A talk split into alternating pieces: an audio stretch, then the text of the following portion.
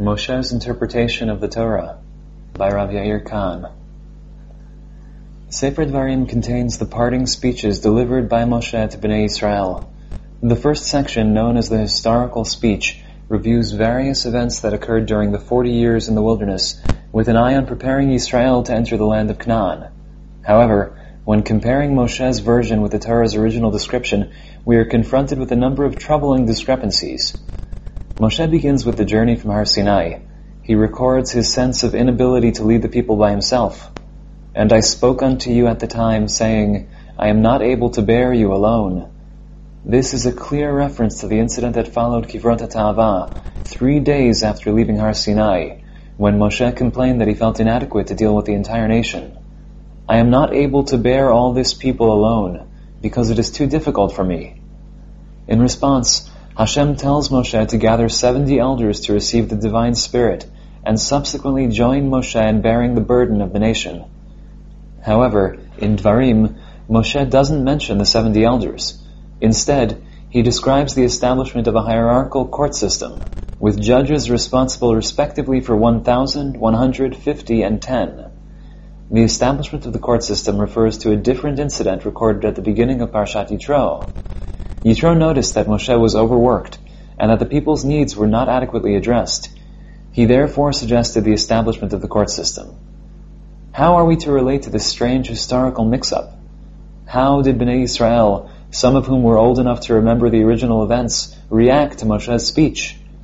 Moshe continues to describe the Chet HaMeraglim. Here again, we are faced with significant discrepancies.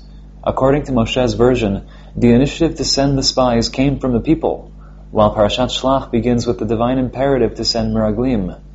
Perhaps of greater significance, according to Moshe, the report of the Meraglim was a positive one, but the people nevertheless refused to continue on their journey towards Eretz Israel.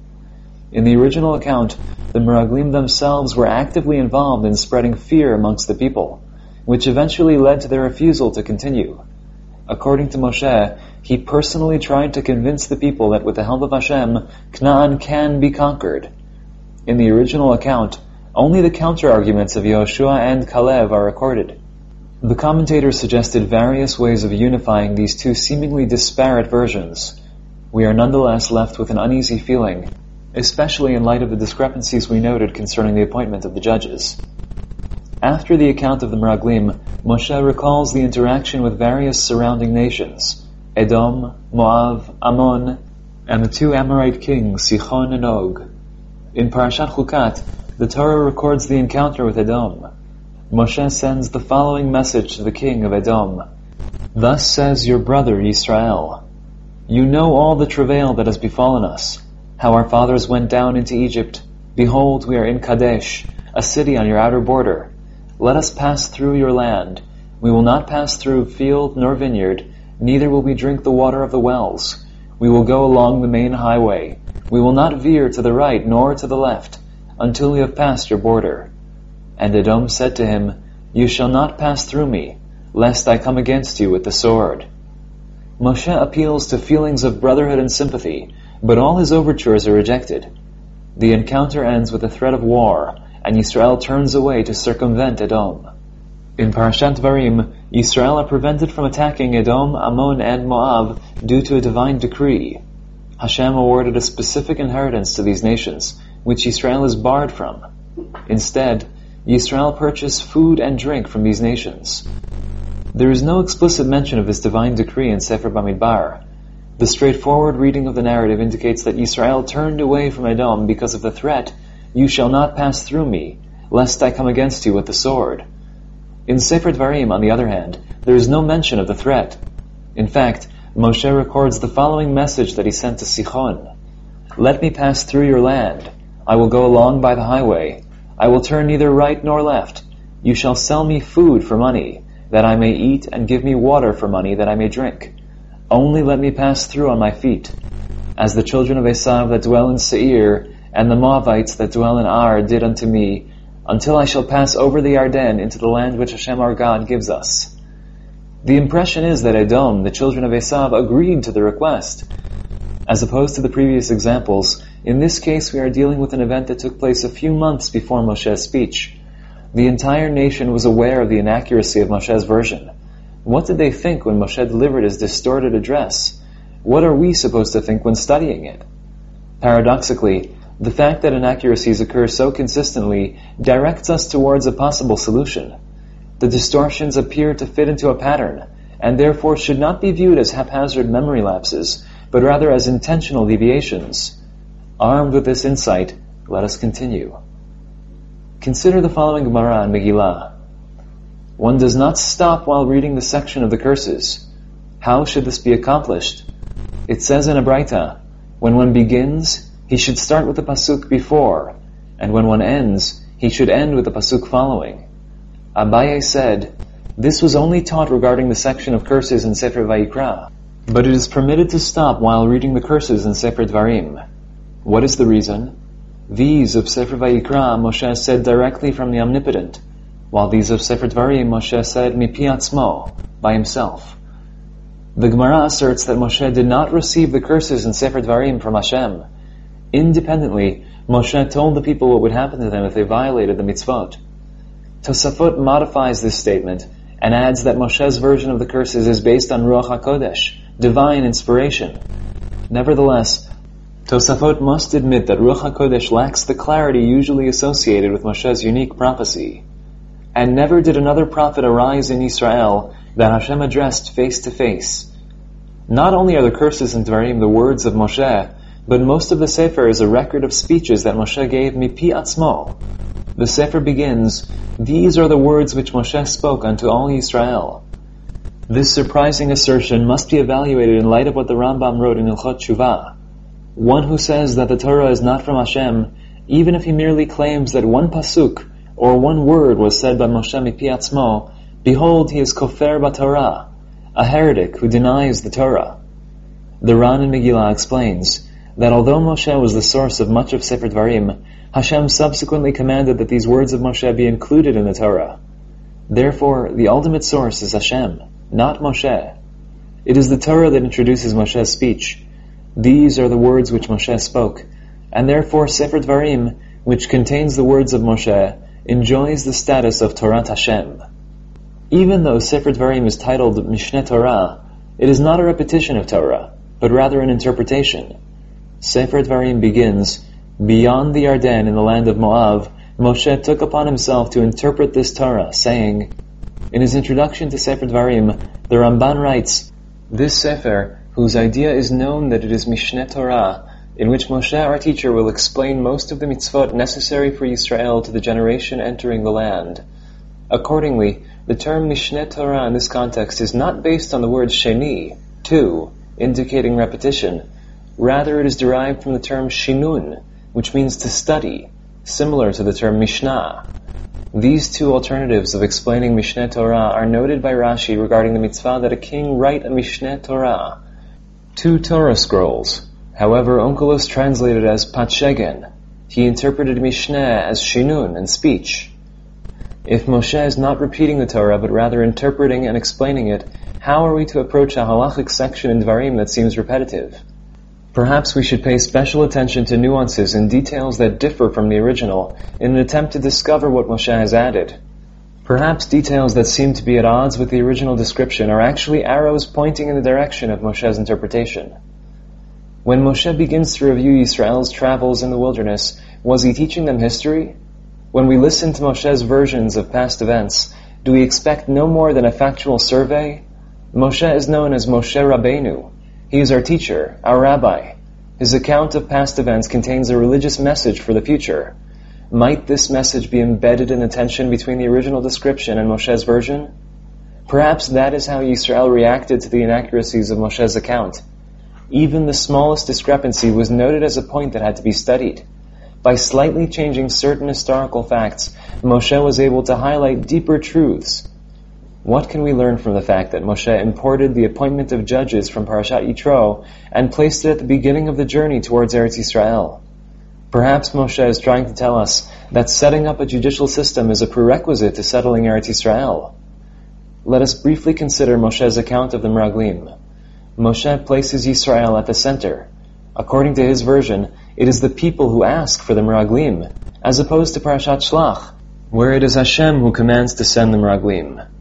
Moshe suggests that it is the people who refuse to enter Canaan after hearing the positive report of the Meraglim, while in the original account, the Meraglim are actively involved in dissuading the people. Moshe's agenda seems clear. The Meraglim have already been punished. Thirty-eight years later, Moshe is addressing the people in preparation of their entry into Canaan. He must ensure that Israel do not fail again. Therefore he focuses on Israel, not the Meraglim. It is instructive to read Moshe's previous account of the Meraglim. Just a few months earlier, when the tribes of Gad and Reuven requested portions to the east of the Yarden, Moshe placed the blame on the Meraglim themselves in order to warn Gad and Reuven not to repeat the error of the Meraglim. From here it is clear that Moshe focuses on different perspectives as the educational need varies. But why does Moshe, who is most modest, erase the counter-arguments of Kalev and Yoshua and record himself as the one trying to convince the people? Perhaps Moshe is trying to separate the factual aspect of the report of the Meraglim from their editorial. Regarding the facts, the Meraglim reported that the land was good, and then added their opinion that Israel would not be able to conquer the land. This opinion is valid only if the battle for Canaan is to be based upon military prowess. However, after Yetziat Mitzrayim, Israel should have realized that they have nothing to fear, for Hashem will battle for them as he did at Yamsuf. From their perspective, the opinion of the Meraglim should have been totally irrelevant. The fact that they had actually been to Canaan and seen the fortified cities and giants is meaningless. Parashat Shlach records the facts. In reality, some of the Meraglim claimed that Canaan could not be conquered, while Caleb and Yoshua argued with them. However, in essence, this was not an internal debate among the Meraglim. It is a religious debate that has nothing to do with having been a spy. Moshe's account goes to the real heart of the issue. Israel still didn't believe that Hashem would battle for them. The counter-argument to this is Moshe, the ten plagues, and specifically Kriyat Yamsuf, when Moshe declared, Hashem yilachem lachem, Hashem will battle for you. It was at that point that Israel witnessed the victory of Hashem, the warrior, and believed in Hashem and his servant Moshe. Therefore, in response to the people's fear, Moshe inserts his declaration, which was originally pronounced at the time of Kriyat Yamsuf, Hashem yilachem lachem. The parasha ends with Moshe's account of the interaction with various nations. As we noted, in Sefer Bamidbar, the confrontation with Edom concludes with a refusal to let Israel pass through. You shall not pass through me, lest I come against you with the sword. In Moshe's account, there are cordial commercial relations between Israel and Edom. However, Israel is prevented from conquering Edom because of a divine decree. What are we supposed to learn from this revision? Let us begin with a more basic question. What was Moshe's agenda in recording this section? According to the Ramban, Edom, Ammon, and Moab all received their portions as part of the land promised to Abraham. This is the source of the divine decree prohibiting Israel from inheriting any of their lands. Moreover, Moshe places special stress on the fact that Edom, Ammon, and Moab conquered their respective countries from giants. According to the Ramban, this indicates that the victories of Edom, Ammon, and Moab were achieved in a miraculous fashion. After all, you know and you have heard who can stand up to giants? Moshe then describes the victorious battles against Sichon and Og. Unusual detail is used in describing the dimensions of Og. Moshe sums up his major point in the closing verses of the parasha. And I commanded Yoshua at that time, saying, You have seen with your own eyes all that Hashem your God did to these two kings. So will Hashem do to all the kingdoms that you are going to. Don't fear them, for Hashem your God, Hu nilcham lachem, he battles for you. In Sefer Bamidbar, the Torah describes the confrontation with Edom as one of the detours forcing Israel to head back towards Mitzrayim before heading on to Canaan. Therefore, emphasis is placed on Edom's refusal. However, in Dvarim, Moshe is preparing the people for the battle for Eretz Israel. Therefore, Moshe must instill within the people awareness of Hashem Yilachem Lachem. On the one hand, he uses the paradigm of the battles of Sichon and Og to prove that Hashem nilcham lachem. In addition, Moshe enlists Edom, Ammon, and Moab, all of whom receive sections of the land promised to Abraham, and who succeeded in conquering those lands from giants in a miraculous way. Therefore, Moshe describes proper fraternal relations between Israel and Edom, Ammon, and Moab. He ignores the differences in tensions in order to focus on the common past. He concludes that just as Edom, Ammon, and Moab succeeded in defeating the giants in order to receive the inheritance of Abraham, so will Israel do with respect to its land. According to this approach, Moshe's account of the Meraglim, as well as his record of the interaction with the surrounding nations, share a common denominator. In both, Moshe tries to instill within the people a deep conviction that is critical for successfully settling Canaan. The people must be aware that victory against the Canaanites is not a function of military prowess. They must understand that Hashem does battle for Israel. Moshe reviews the history of Israel in the Midbar and describes it in a fashion that calls attention to this basic truth. He presents the episode of the Meraglim in a way that highlights this issue as the main point of contention. He then shows how this factor was primary regarding various fraternal nations that attained their portions in the inheritance of Abraham.